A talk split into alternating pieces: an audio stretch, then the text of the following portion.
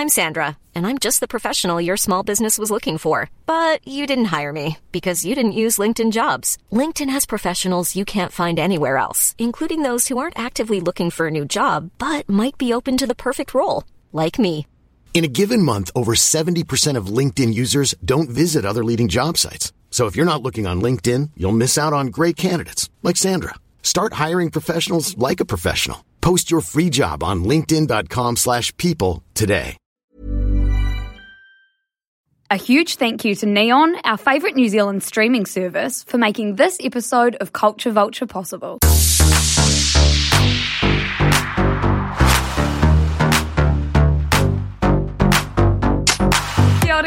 Everyone and welcome to Culture Vulture. Now, it's a little bit different today. I'm joined with a very special co-host. I'm not going to say guest and I'm not going to say like interview subject because I'm forcing him to take on the role of co-host. I'm here with Duncan Greive, who is the CEO and the publisher of The Spin-Off, which we all know is the best media company in New Zealand. I'm extremely biased as I am with literally everything. They basically mean that Siska can operate, they help us do everything. We're actually recording in their studio. Duncan is also my mentor. He's my bestie. You'd yeah, you'd agree that we're besties, eh? Yeah. Yeah, yeah, yeah. And uh, well, he had to. He's on my podcast. um, in in his greatest act of mentorship, he introduced me to Succession. I do think you might regret it by now because I'm always either spoiling it with memes or like forcing you to talk to me about it. No, no, it's good. I'm. I. Uh, I mean, it, it, this Succession season has felt like it was everywhere, and everyone was in in a way that was. I don't know that it wasn't for the previous ones, um, Yeah. and so I'm just glad that that, that you're I a part of finally it. caught up Yeah, because of you. but the timing was was great because it was. I feel like you watched it in lockdown, and then it just went bam straight into season three. I know, so I was all caught up. Anyway, Duncan's much smarter than me, which he hates me saying, but like, I will have very shallow takes and ones that probably will resonate with a lot of people, and Duncan will have these like insane like media industry plus just TV. He just he, he knows a lot about everything, which is why I sometimes know things about things because Duncan teaches me. Another thing to know about Dunk, he is the spitting image of Kendall Roy. So I want you all to be picturing Kendall as you're listening to this podcast. You also share like a bunch of Kendall's characteristics. Like you have this this fire in your belly that like not to the level of Kendall Roy, but you reckon you're a bit similar, eh, in some respects. Yeah, I've always felt um, quite quite a kinship with Kendall because it's funny because in, in the the finale we just watched, you remember because he reminds you that Connor is actually the eldest son, but the whole way through you always feel like Ke- you know, Kendall. Kendall Kendall feels like he has that weight on him. And uh, you know, I'm I'm the eldest, only son of my father. My father was a growing up. He, he he was a little bit of a Logan Roy type. He just he was a CEO. He kind of took no prisoners. He was not. He had no time for uh, for fools. For the kids trying to take over. well, you know, if you if you asked a dumb question, you were gonna you were gonna get told that Yeah. that was a dumbass question. Oh you know, God, I love. I lo- this is why you're so great to talk to about this shit because you have this like level of Kendallness. Yeah. And like you have a great, like you're quite up with the bro speak, but not to the point of Kendall. But there's that first scene of him like in the car, like the one of the very first scenes he's listening to. The, I think it's Beastie Boys or something. He's like rapping in the car, and I just can't look at that without seeing you. Kendall also has massive optimism about like going digital and like the transformation, which you don't have the optimism. Oh, I do. I do- no, it's because you've done it. Like, yeah. I so mean, you're I- optimistic about it, but it's because you're also good at it. He has no follow through. I mean, I think that the the other reason why why I, I love the show so much, and, and very much Kendall embodies this, is that the uh, we operate in the trad- you know basically even though we're a digital media company, we operate functionally in the traditional media space. We're not a, a technology company um, by any means, but the the I've I've always been um, fascinated by the big technology companies, and Succession is about this kind of big, lumbering, ruthless, entity, uh, trying to kind of live in a world that is falling apart and fading and just being eaten alive by these technology companies that it doesn't particularly understand and sort of using whatever tactics it can Yeah. to, to survive. And that nexus is, you know, it's just a brilliantly chosen place to stage this thing, notwithstanding all of the real life kind of Murdoch um, family sort of saga tropes that you can you can uh, fold into it. Do you guys see what I mean when I say that? Like, I'll be here prompting, and Duncan will just be like running his mouth, and I'm obsessed. And I haven't even asked you how you are. I haven't even asked you how you felt like the final was. But I'm going to ask all that. First of all, I want to know what describes your week. I mean, I looked at this question um, and and I, and I came up so empty. It's anxiety inducing, I feel like Yeah. it's got to be sort of funny, but also kind of relevant.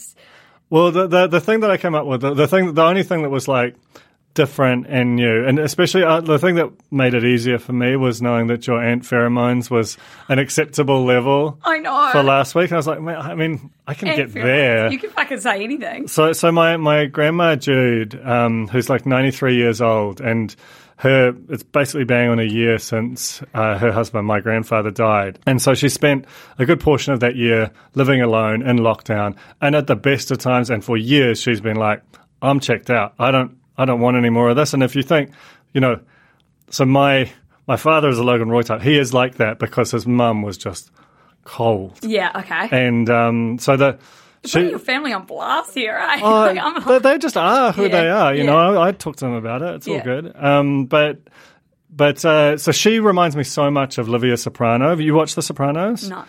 So she's uh, Tony Soprano's mother, who who is was rated number three on Rolling Stone's list of the greatest TV villains of all time. Which, given that she's like a bit part, says a lot about just how just savage Yeah. uh, she is. And and Jude's like that. She doesn't really know that she's doing it, and she's very sweet, but she's just got no sentimentality in her whatsoever. And I thought that she was basically she was calling time and just sitting there waiting, waiting for uh, the Grim Reaper to Yes. just stroll on in and make himself at home. But then uh, she sort of suddenly erupted and she's she came over to our house, which I just never thought would happen. She instantly was like, "Oh, this is brilliant! So much better than that old place. We, we lived for 15 years," and she just savaged it.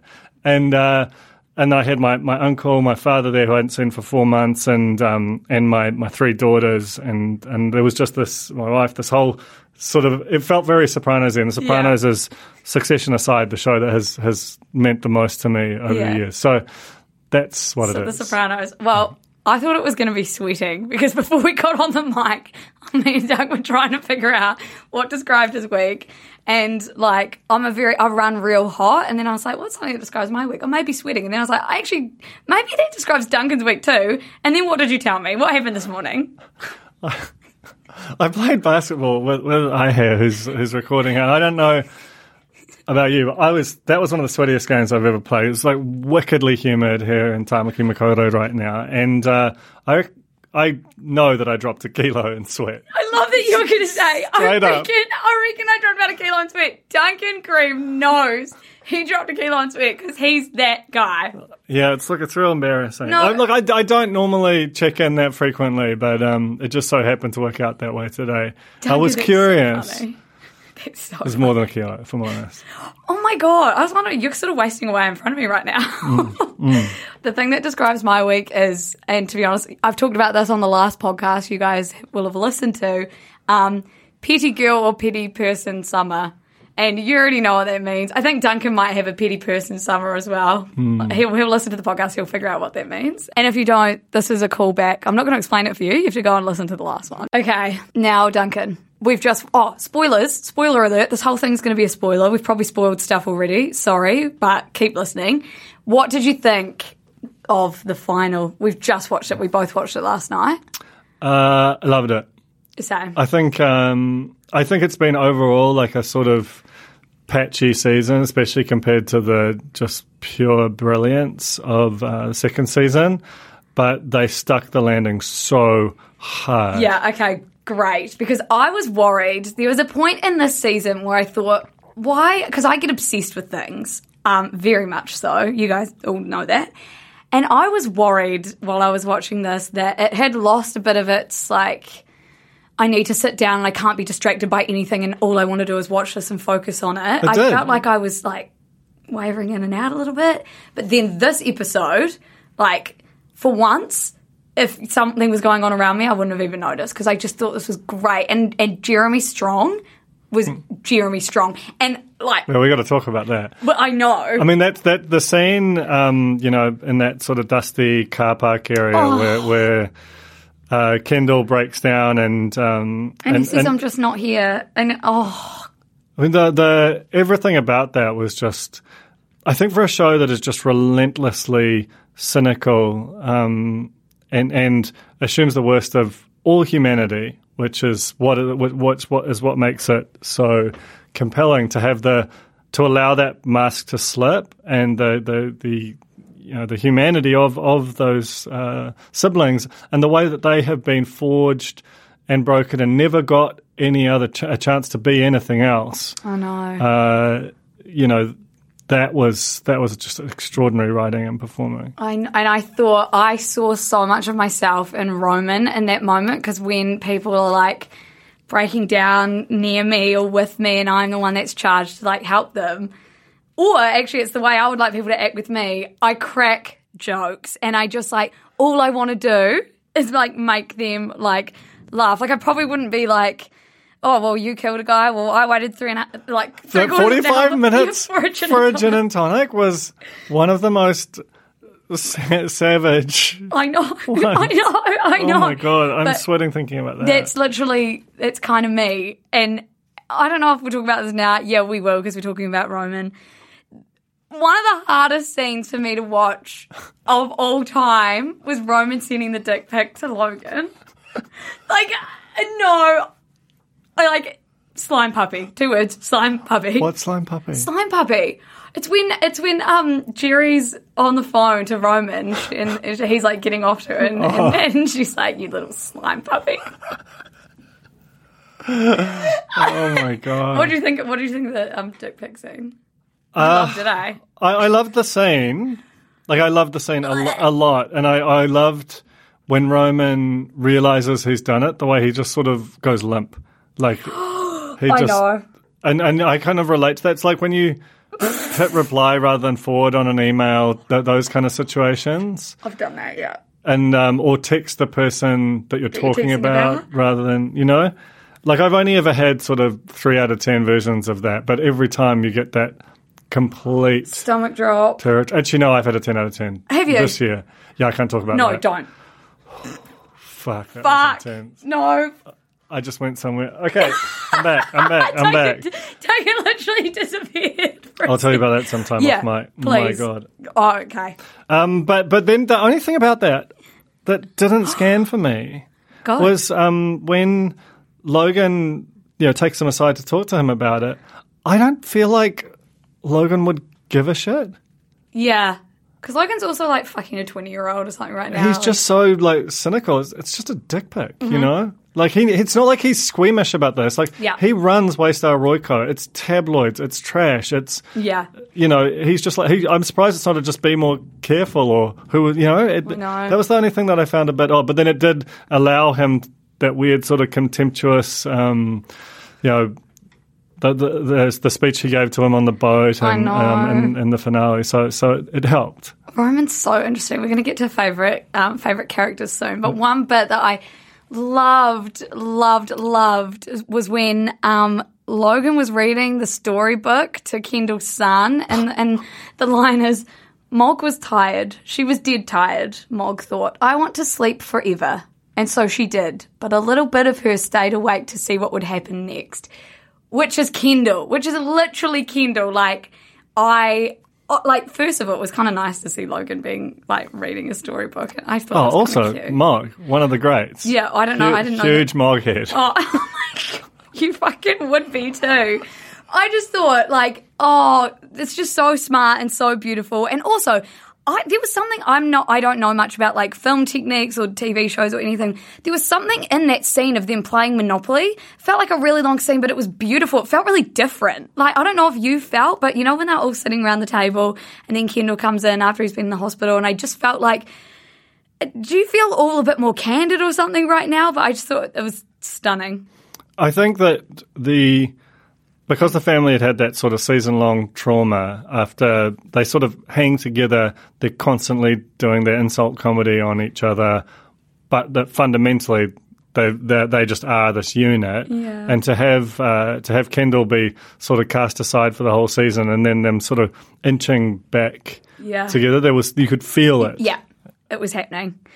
What? Okay. What about what about Tom? What about the backstabbing from Tom? You know, I missed that, and I, I only caught that on the on the recaps, like I, that I've read this morning. I I sort of there was something about how crushing the emotional load of the uh, the car park scene was that I was sort of Yeah. like missing stuff. Um, but I actually love that. I think that's really, really fantastic writing, and it and it allows for Tom. The one of the best things about Succession is that every character is perfectly rendered and developed. There are no sort of just bit parts who are just a cipher and come on to say a line so that the other character Yeah. can advance. Like everyone on it, like. The you know the PR guy with the slick back hair. Yeah. He's one of my favorite characters. He has he? fuck all lines, but I just I totally buy him as this kind of amoral. Um, you know, he has to manage up, please his boss, try and pilot him to doing the least bad thing. Yeah. But he just he just scans, and every character on Succession scans. And Tom, the idea that Tom would be you know, he's just constantly trying to go, how do I get ahead and how do I I'll put up with anything from Shiv who I knows know. it and there's that incredible sex scene in the second last episode. But the yeah, that, that drives that home. But then obviously when he sees an opportunity to play a chess move, he'll take it. And you respect him for it. Respect the hell out of I him. I know, I know. And like it's really interesting. I've read a few theories on Tom and like you know back like halfway through the season when someone sends donuts to like when Shiv goes around to Kendall's, I think. And like apparently Tom was the only one that knew like she was there, so he sent the donuts. Like he'd already started like trying to like stress stress her out and stress out the situation. And then at the end, Shiv also when she's when she sort of realizes I think she realizes that Tom has done it and she like grabs her stomach and I'm like, is she actually pregnant? And is this gonna add a whole nother like spanner to the works or not? But I, I know. Uh, maybe. yeah. But I'm I'm I'm just I love a good theory and I think Tom Tom has had it in him and I'm sort of excited to see where he goes. Greg, I feel like used to be one of my favorite characters, which now we're going to get into. Greg, I'm obsessed with Greg. Relate to him probably the most. And have you heard a song Antibodies? No. No, not his song, but his the His- actor. his- uh, the actor. yeah, because he's got he's got a band which is sort of Oh, pitchforky, reasonably well regarded, right? You need to listen to Antibodies. It's so funny. Anyway, Greg, I feel like I mean it's probably it was probably meant to happen, but his character sort of lost himself and when he was trying to sue Greenpeace and he lost his inheritance and then like tried to go after the princess or sixth time removed princess or whatever. And then, like, just at the end, when Tom's asking him to be his little partner in crime again, and Greg goes, Well, like, who needs a soul anyway? Or something like, What good's Yeah. a soul anyway? Yeah. Boo, no soul, or something. Like, he sort of got himself back, but I don't know. Greg lost his, um, lost his appeal for me for a little while. I just just realised. Well, have we explained what, what Succession is for people who might not have watched it? Should we do that? Is that a thing? No, you've you've explained a little bit. All right, all right. No, I feel like you if you're listening, you know what we're talking If you're this about. deep. If you're this deep, or you'll probably want to watch it to find out. It's probably a good tactic to get people to watch it. And they should watch it. Yeah. It's terrific. Uh, so. Tell the- me how to do my my real bad. No, because I'm the worst for it. And, and and you're not. You're actually the best for it. Like Culture Vulture is very good at context, Oh, context, context. stop, stop, stop. So the thing that I like, so Jesse Armstrong, the creator of the show. So I just went way, way, way back. But like, so he, Are we going to do the context? No, Duncan. So anyway, way back to the start. so he's his show. So Peep Show um, is one of his shows. He was a writer on it. Uh, similar kind of just every line savage. Every person is an Necessary. asshole, or, or is Oh. just like a narcissist, basically. Uh, one of my favorite ever shows, nine seasons of it. You absolutely should watch it. Mm-hmm. Then there's The Thick of It, which is quite similar to Succession, but set in English politics. Everyone's an asshole. incredible whipfire lines. Uh, and then his, other show, Fresh Meat, which is like set in an English university. Everyone's an asshole, but it's kind of wholesome and uh, and and kind of warm in a way that his other shows aren't. But basically, the thread through all his shows is that there are no heroes, and I find that like so. I, I, I love that about Succession. Yeah. Because it, it feels like we live in an era where everyone is basically trying to demonize their their opponents and trying to in, in so doing, either implicitly or explicitly, they suggest that they are without fault. Yes. And what I love about this is, as much as Logan and, and all his children are terrible people, when they go and they meet the Pierce family, which is a cipher for the Sulzbergers who own the New York Times, they are worse. To me, Yeah. they're worse because they're just as venal, they're just as like extravagantly wealthy, but they they have no insight into their own kind of foibles and failings. And Yeah. there's that like academic guy who, you know, just every every character it just says the most like obnoxious things. And so that's that's kind of what I love about the show. And I think probably the reason that Greg is slowly degrading is because he became this kind of cult figure and Yeah. he was this doofus, but he didn't mean badly the way that everyone else did. And I think Yeah. they have to show that his character development is proximity to that level of wealth and influence invariably leads to your own moral decay as well. Okay, genius, go off. Okay, so at the start of 2021, I had never seen nor had I heard of either Neon really or Succession. And now, Succession, as you've just heard, is my literal favourite show. And Neon is my favourite streaming service, not only because it hosts Succession, but they are also just fucking amazing and they let us record Culture Vulture. They let me sit down and talk to Dunk all about Succession. And I just, I love that for us. I love it for you because you get to hear it and I love it from Neon.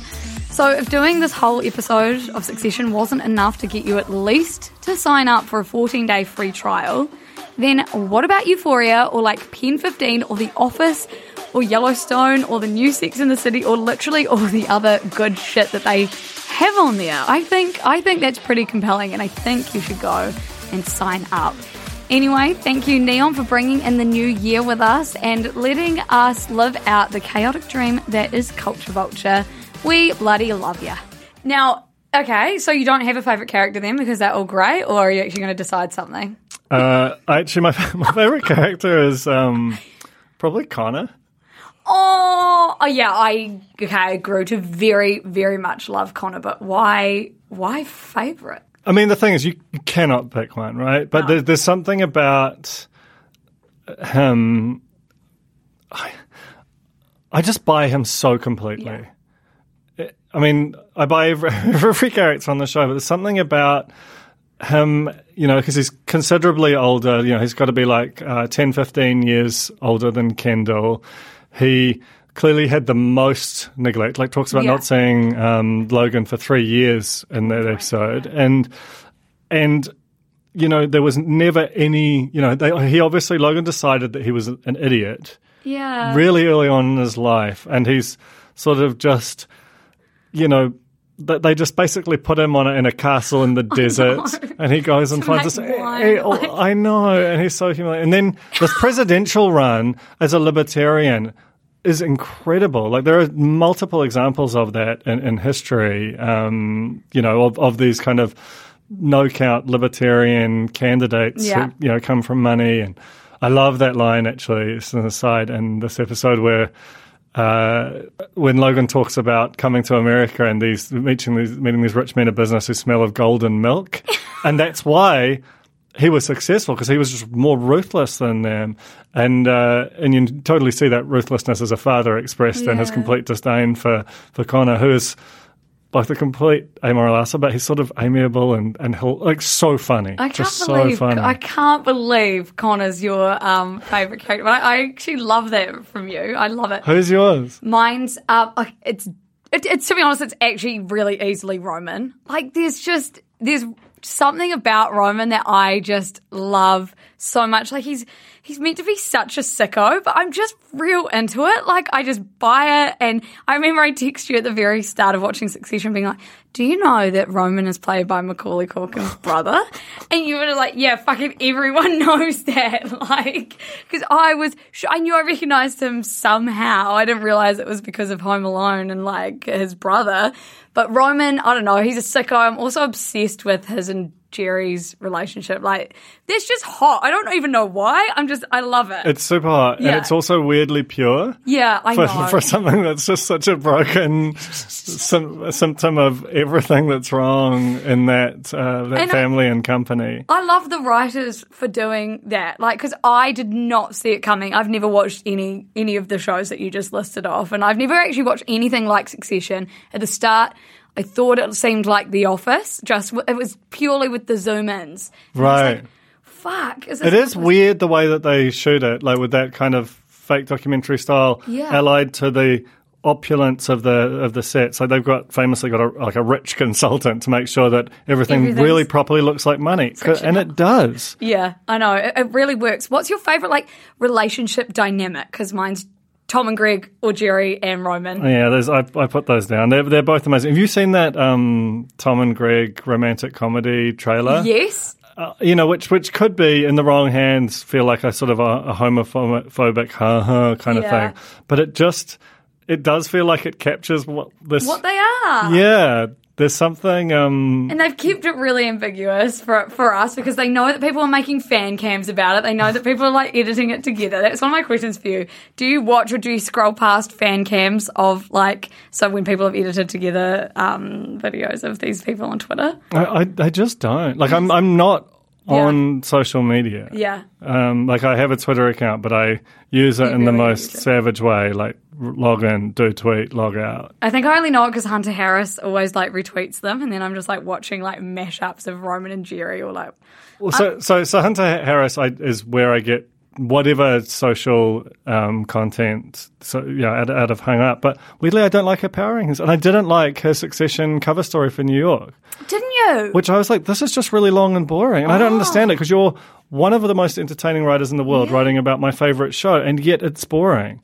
And I was like, I don't understand how that happened. That's weird because I usually can't read something long, but with that, I think it's because one, I had it in print, which helps me for least distractions, and I could just, I think it's because I could get a picture of like a place I'd never been, and when that can happen for me, then I'm like, I'm sold because usually I'm like two paragraphs in and I'm either there or I'm not.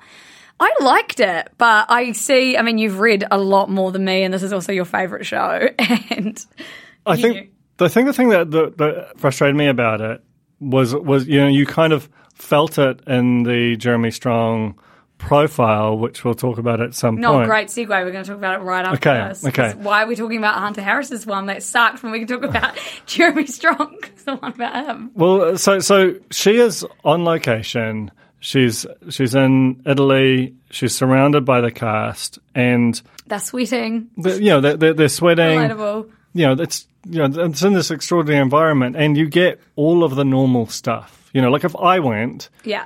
I would get about a third of that. Yeah. You know, like Hunter Harris is very good, very relatable. She, you know, she got all she could, but I guess the fact that there was this other story, that all of the cast relationship to, to Jeremy Strong Yeah. that she missed that, and and I I think with hindsight that was the thing that I was like frustrated about. I was like, this is the publicist is going to be stoked about this. It, Yeah. it tells the story. It just doesn't give me anything kind of new that I can grab grab onto. Whereas that New Yorker profile, which we'll talk about now, Yes. gave you so much. And you Yeah. can kind of, and now when you watch the show, which I've only seen one episode post that, I'm like, every scene I'm like having to kind of tune in and out of Yeah. them, that tension. And you like, can feel it. It like we talked about Sex in the City and the feud between some of the two main characters um, in one of the last episodes, and it kind of ruined watching Sex in the City because you knew they weren't friends. But with this, it felt like it added to the whole experience, even though you were being pulled in and out of reality. But I think it's because reality and the show were kind of one with Jeremy Strong. And me and you, we've talked about this. I didn't find it like a hit piece or whatever. I thought it was just like very true, very honest of Jeremy. And I wonder how he felt about it. I'm never going to know because he's not going to talk to me and I'm scared of him. Well, I mean, I think at some point he might reflect on it. The like, it's quite rare for a profile to have that kind of impact. Yeah. and And it was worked on for like six months, and just the amount of like comment, comments from other people around Jeremy that were included in it just painted such a full picture of him. Someone that like. I think I saw an interview where he said he doesn't usually do TV interviews. There's not a lot of stuff that we can find out about him. So I think that made it all the more like, what the shriek is this? it is what it is. it is. So I mean, so the the, the story is basically like it's a, it's a long it's a long New Yorker profile, Yeah. and it paints a portrait of him as an incredibly intense guy who he's not quite method. He discre- disputes the method characterization, but he stays in character and almost like prescribes himself the reality of the character Yeah. as a way of inhabiting their emotional life kind of thing. And, you know, there's that famous Laurence Olivier uh, line that he said to Dustin Hoffman that's quoted in the piece and in some of the other coverage about, yeah, when Dustin Hoffman stayed up for three days so that he could appear extra tired and wrecked for a scene, and Laurence Olivier said, "My, my dear boy, have you tried acting?" and and Brian Cox basically said the same thing. It's like Brian Cox is, is Logan, Roy unbelievable performance. Every scene brings Yeah. it that that fierce intensity you feel through the screen. And but I sort of think just lots of different ways to get there, right? And for. Jeremy Strong, that's what he needs to do. It is what he needs to do. I'm just like, uh, don't ruin yourself in the process. But I mean, like, people die for their art all the time. So that's such a stupid thing for me to say because I'm like, look after yourself. But it's also like, this is the thing he loves doing the most and he's the best at. And also, like, nah, I'm not going to say what I was about to say. Say it. No, no, I was just going to say, I kind of get working really hard for the thing that you want and you love, and people telling you to look after yourself, and you're like, this is a matter of looking after myself, and it's what I want to do and how I want to do it. And yeah, when I'm fucked, I'll just be fucked and I'll deal with that. And then Whoa, whoa, whoa! I, li- I quite like this. Uh, this Jeremy Strong version. yeah. But I mean, that's that's the reality, right? Like, if you're obsessed with something, it grows and creeps and takes over your whole thing, and you find yourself doing and saying things that feel quite alien, but you're just in it all Yeah, the time, and and that's the like. I find interviews with and profiles of actors the most boring genre. Uh, I find Because the the fasc- characters are more interesting, or well, I just find it like when I, I mean, this is probably terrible of me, but I, I respect writing more than acting. Yeah. When when when the show is good, I'm like, that's great writing. You know, the the performers bring it. And I think Succession is just everyone. The casting and, and the acting on Succession is insane. But if you've got a show with bad writing and great acting, I don't care. I can't Yeah. watch it. If you've got a show with great writing and mediocre acting, I can probably stay with it. And I guess that's the, the bar that I use. And and mostly when I hear actors talk about their characters, I just get a bit annoyed because they they sound they like they have this ownership of them. And these, these say- things are collaborations. I get it, Yeah. but. It just feels like it shrinks the Yeah. writing and the show running and all those other arts and elevates acting in a way that feels imperfect and untrue in terms of the, the way the audience goes. And so often they just say real vapid stuff and the you know the Oscar speeches and all the rest of it. I, I, I can't stand it. But that was an extraordinary profile. Yeah. And because I feel like it's because you you can see that he didn't discredit the writers while he was trying to make it his own thing. Like it was a real collaboration. It wasn't just like, yeah, I'm taking their words and like, but now it's my role and I'll do it how I want. Blah blah blah. It was like, nah, he probably he respected. Like they talk about phone calls between him and Jesse and like, great great piece. Also on the on the um on the topic of Kendall or Jeremy, my favorite moment in the whole of Succession, honestly, is the L to the OG rap. Like, I was trying to think of something that wasn't so basic, but it's just, it's the way he can actually sing it well as well when he's going L to the OG. And it's like, Yeah. the man actually kills it. I think that it, it's very, very Kendall that he would have rehearsed that so to the point where he was he he gives the best possible performance by a Kendall type of a song like that. Yeah, you know? I know. It's excruciating. It's, I mean, there are so many moments that are, you know, both incredible. Like normally when you get that kind of cringe, it's.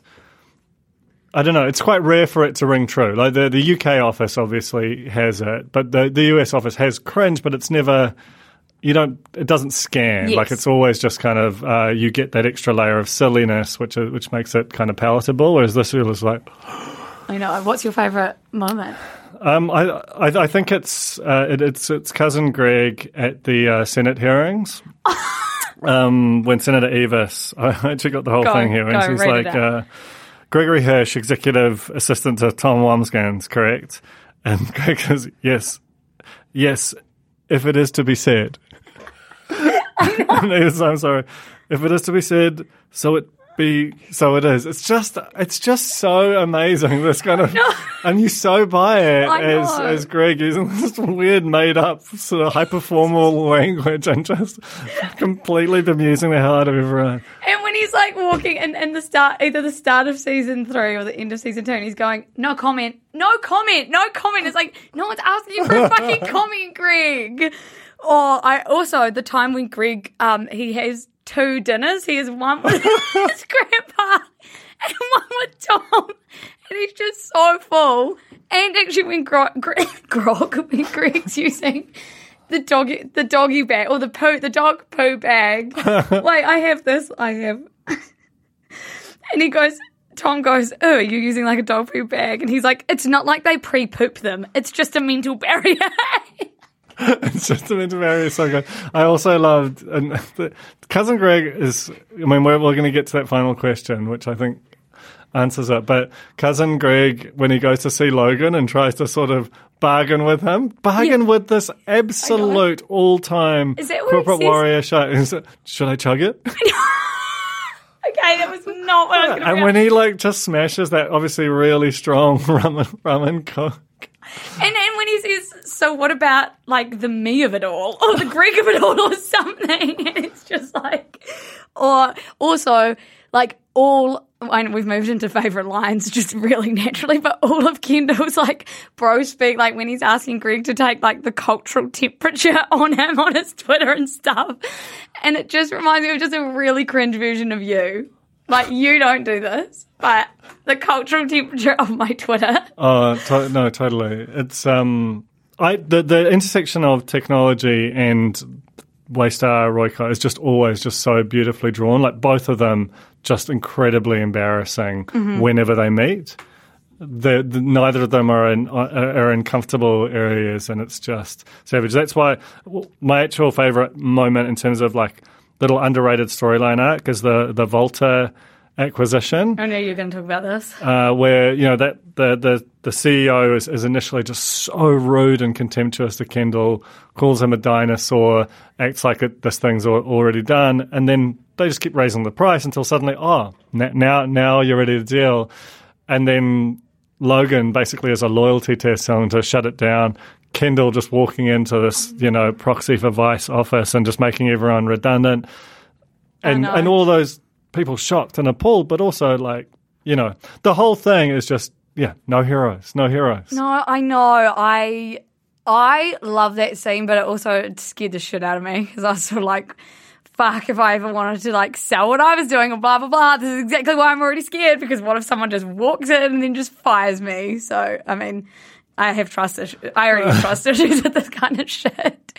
I also think um, there's this one line, real. Oh no, okay. Well, obviously there's the you can't make a tomlet tomlet without a few Greeks. Breaking, With breaking a few. Like, Iconic. fucking great. There's um, you, you, I remember when, What? when you first saw that, you like texted me and you were like, "Do you think that they named them that so that they could write this line?" Honestly, that's something I would do. Set up a whole world just so I could have this one like real good line. I mean, if they did, amazing. They didn't. That's a self-indulgent thought. Um, Logan also says at one point when Kendall's trying to get back into the um, into Waystar Royco, which is actually shot a lot of the scenes in the um, One World Trade Center. Is it? Yeah, I know. You know things. Fun fact.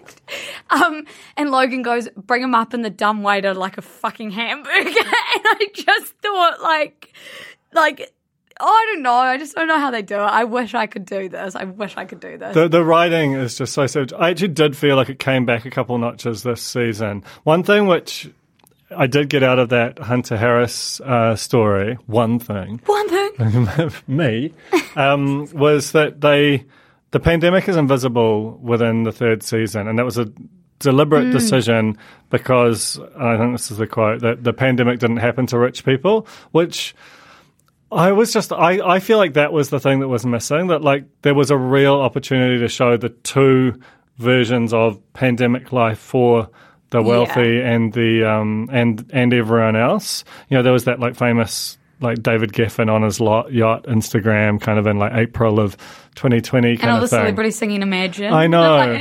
Whereas, uh, whereas I think that they could have, you know, had it be a very minor part of it, but had those things be quite Yeah. cutting. Like I felt like it's invisibility at a time when the the the gap between that community and and the sort of the realities of everyone else is just so enormous. That they could have taken it as, a, as an opportunity. To, I think they could have done amazing things with it, and I think that was part of what felt like it was was missing. Yeah. That and the fact that it was just all very contained and family drama in a way that the family interacting with the world was where a, a lot of the, the fun was in the first and second seasons. Also, did you think it made wealth look just so boring?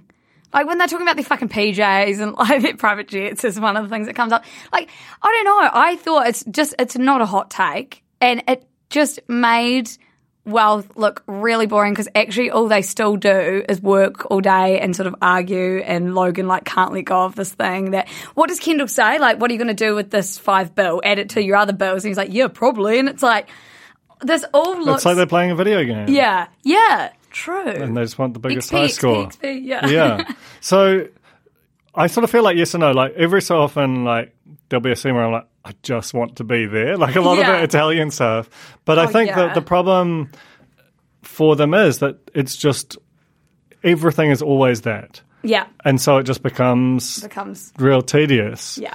Uh, so yeah, there, there is. You can definitely sense their weariness. It's like it's just another best place in the entire world. Therefore, it has no value. Yeah, I yeah, I just think there's- so much about wealth in it, which I I love. It's like you've said to me, it's a very like luxe show, and it's like a luxe thing to view, and I just think that's like the perfect way. So so glad we've talked about this throughout the whole series, so I can just draw back to the shit you've already said to me and play it off, not even as if it's my own. I had the last question because I know we're running out of time. It's also extremely hot in here, not to break the fourth wall, but. Do you think it's a comedy, or do you think it's a drama, or do you think it's happily both? I mean that that was one of the funniest or, or most interesting parts of the Jeremy Strong profile was the fact that everyone on the cast thinks it's it's a comedy, comedy.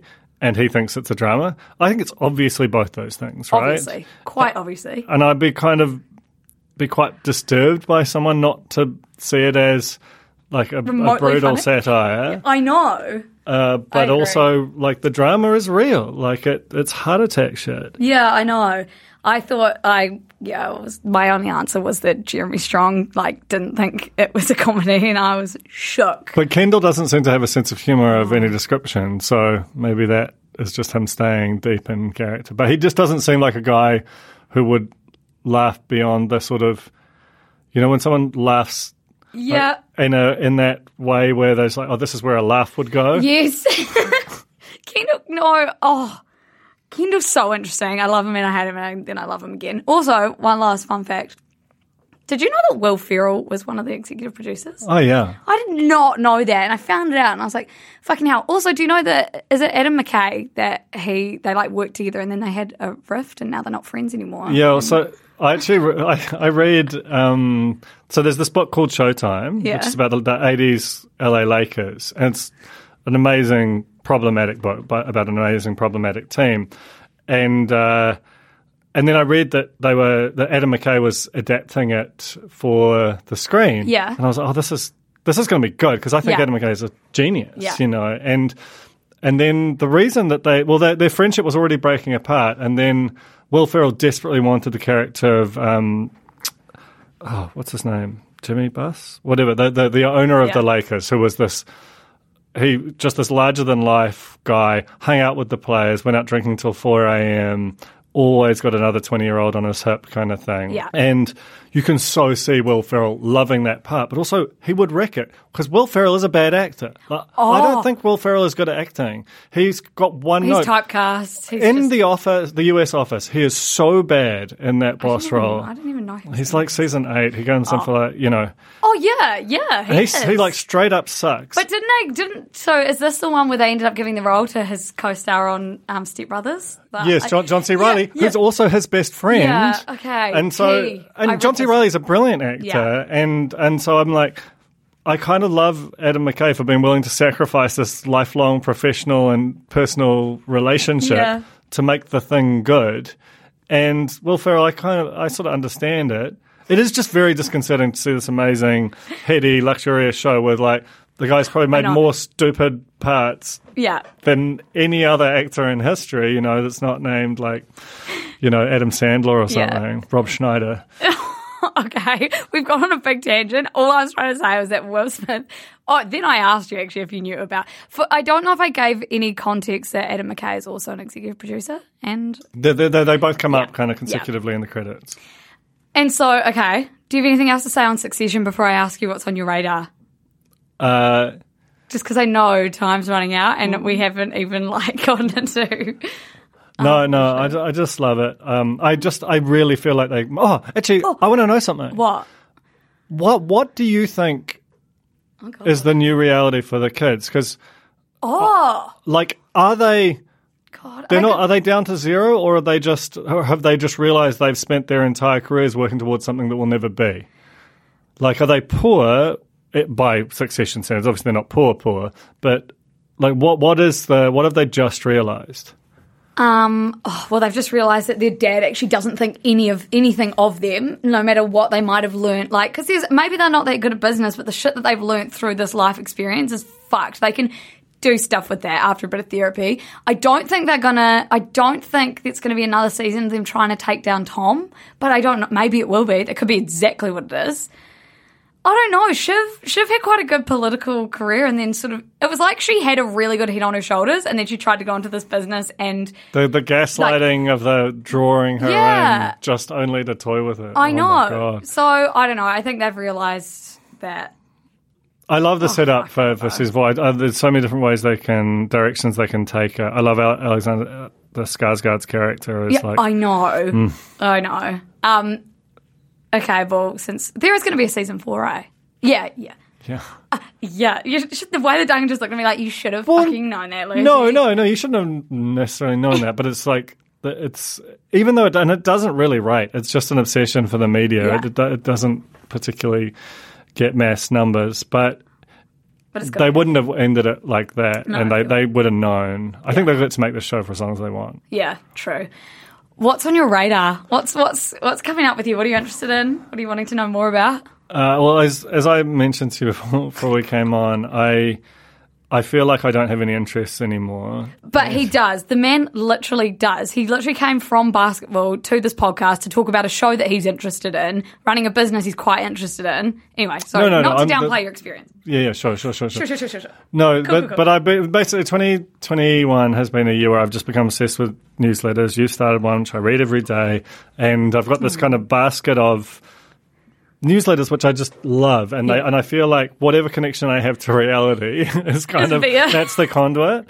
Um, and one actually that you put me onto recently is Rex Woodbury, who's a I think he's like a venture capitalist or something with what seems like a real with index, and they seem real interesting. And like I went and read a bunch of their stuff out the back of it, but he writes about uh, the future in a way that see, that is very sort of accessible Hell and yeah. fun, and and like a lot of the time when people write about it, they either it's either just laden with jargon or it's sort of three steps ahead, or it's so narrow that it doesn't join Yeah. up with anything else. So he wrote he wrote about Web three which I've been reading a lot about, just the same way that web, the metaverse was everywhere a few months ago. Now Web Yeah. three is, and I just and it sort of suddenly unlocked for me in my mind, and it was particularly this notion that in Web 2.0, basically all of the all of the things that we're making constantly on social media. All of the value of that, or just the vast majority of it, is captured by the platforms that distribute it. And in Web3, the idea was that the people who create content and the people who amplify and distribute it capture the vast majority of the Yeah. value. They just sort of flip that 80 20 ratio. And I was like, that's. It just suddenly made sense to me why people are so excited about this thing and the way it interlocks with cryptocurrencies and and so on. And and he had this sort of sunny, idealistic optimism that feels like it was a remaking of the world. And so I love that about newsletters that, that this stuff is so narrow and niche. You can never imagine it being published in like the kind of Yeah. quote unquote mainstream publications that I read. But uh, tr- chaining it up over consecutive newsletters, I just, I'm, I'm there. I'm I there. know. For What a- anyone that's trying to like make sense of what we're talking about, he writes this really good like entry level one, which is explaining. I think it's the metaverse through the lens of Neopets, and it's just it makes everything make sense. And he also just had something published in the Atlantic, which is like that sort of starting to bridge this niche as thing that like more of us should and will know about outside of just like our inboxes. However, it can sort of stay in the inboxes for a while because you guys should all go and read both the spin off newsletters and my one. Definitely, definitely, Definitely. agree. Uh, the the the way that he used Taylor Swift and his, how he'd been obsessed with Taylor Swift since pre Fearless was very, very good. I, I think it's great. Anything that you can just relate back to this cultural moment that everyone understands is like my cup of tea because it's the only way I'll understand anything. On my radar is just a really good 2022. I've done so many on my radars in the past. Yesterday I recorded two podcasts. So I've run out of any content that I'm yet Your radar is just scanning nothing. My radar is honestly to be Duncan and have no interest and just like have a real good 2022. I want that for you. I love it. I want it for me too. Um, Duncan, thank you for joining me on this episode of Culture Vulture. Anytime. It was real fun. I've loved it. I've honestly, I've loved it, and I feel like we've just scratched the surface. So you guys might be hearing Kendall Roy join me again, if it is to be said. and it's it's to be. So it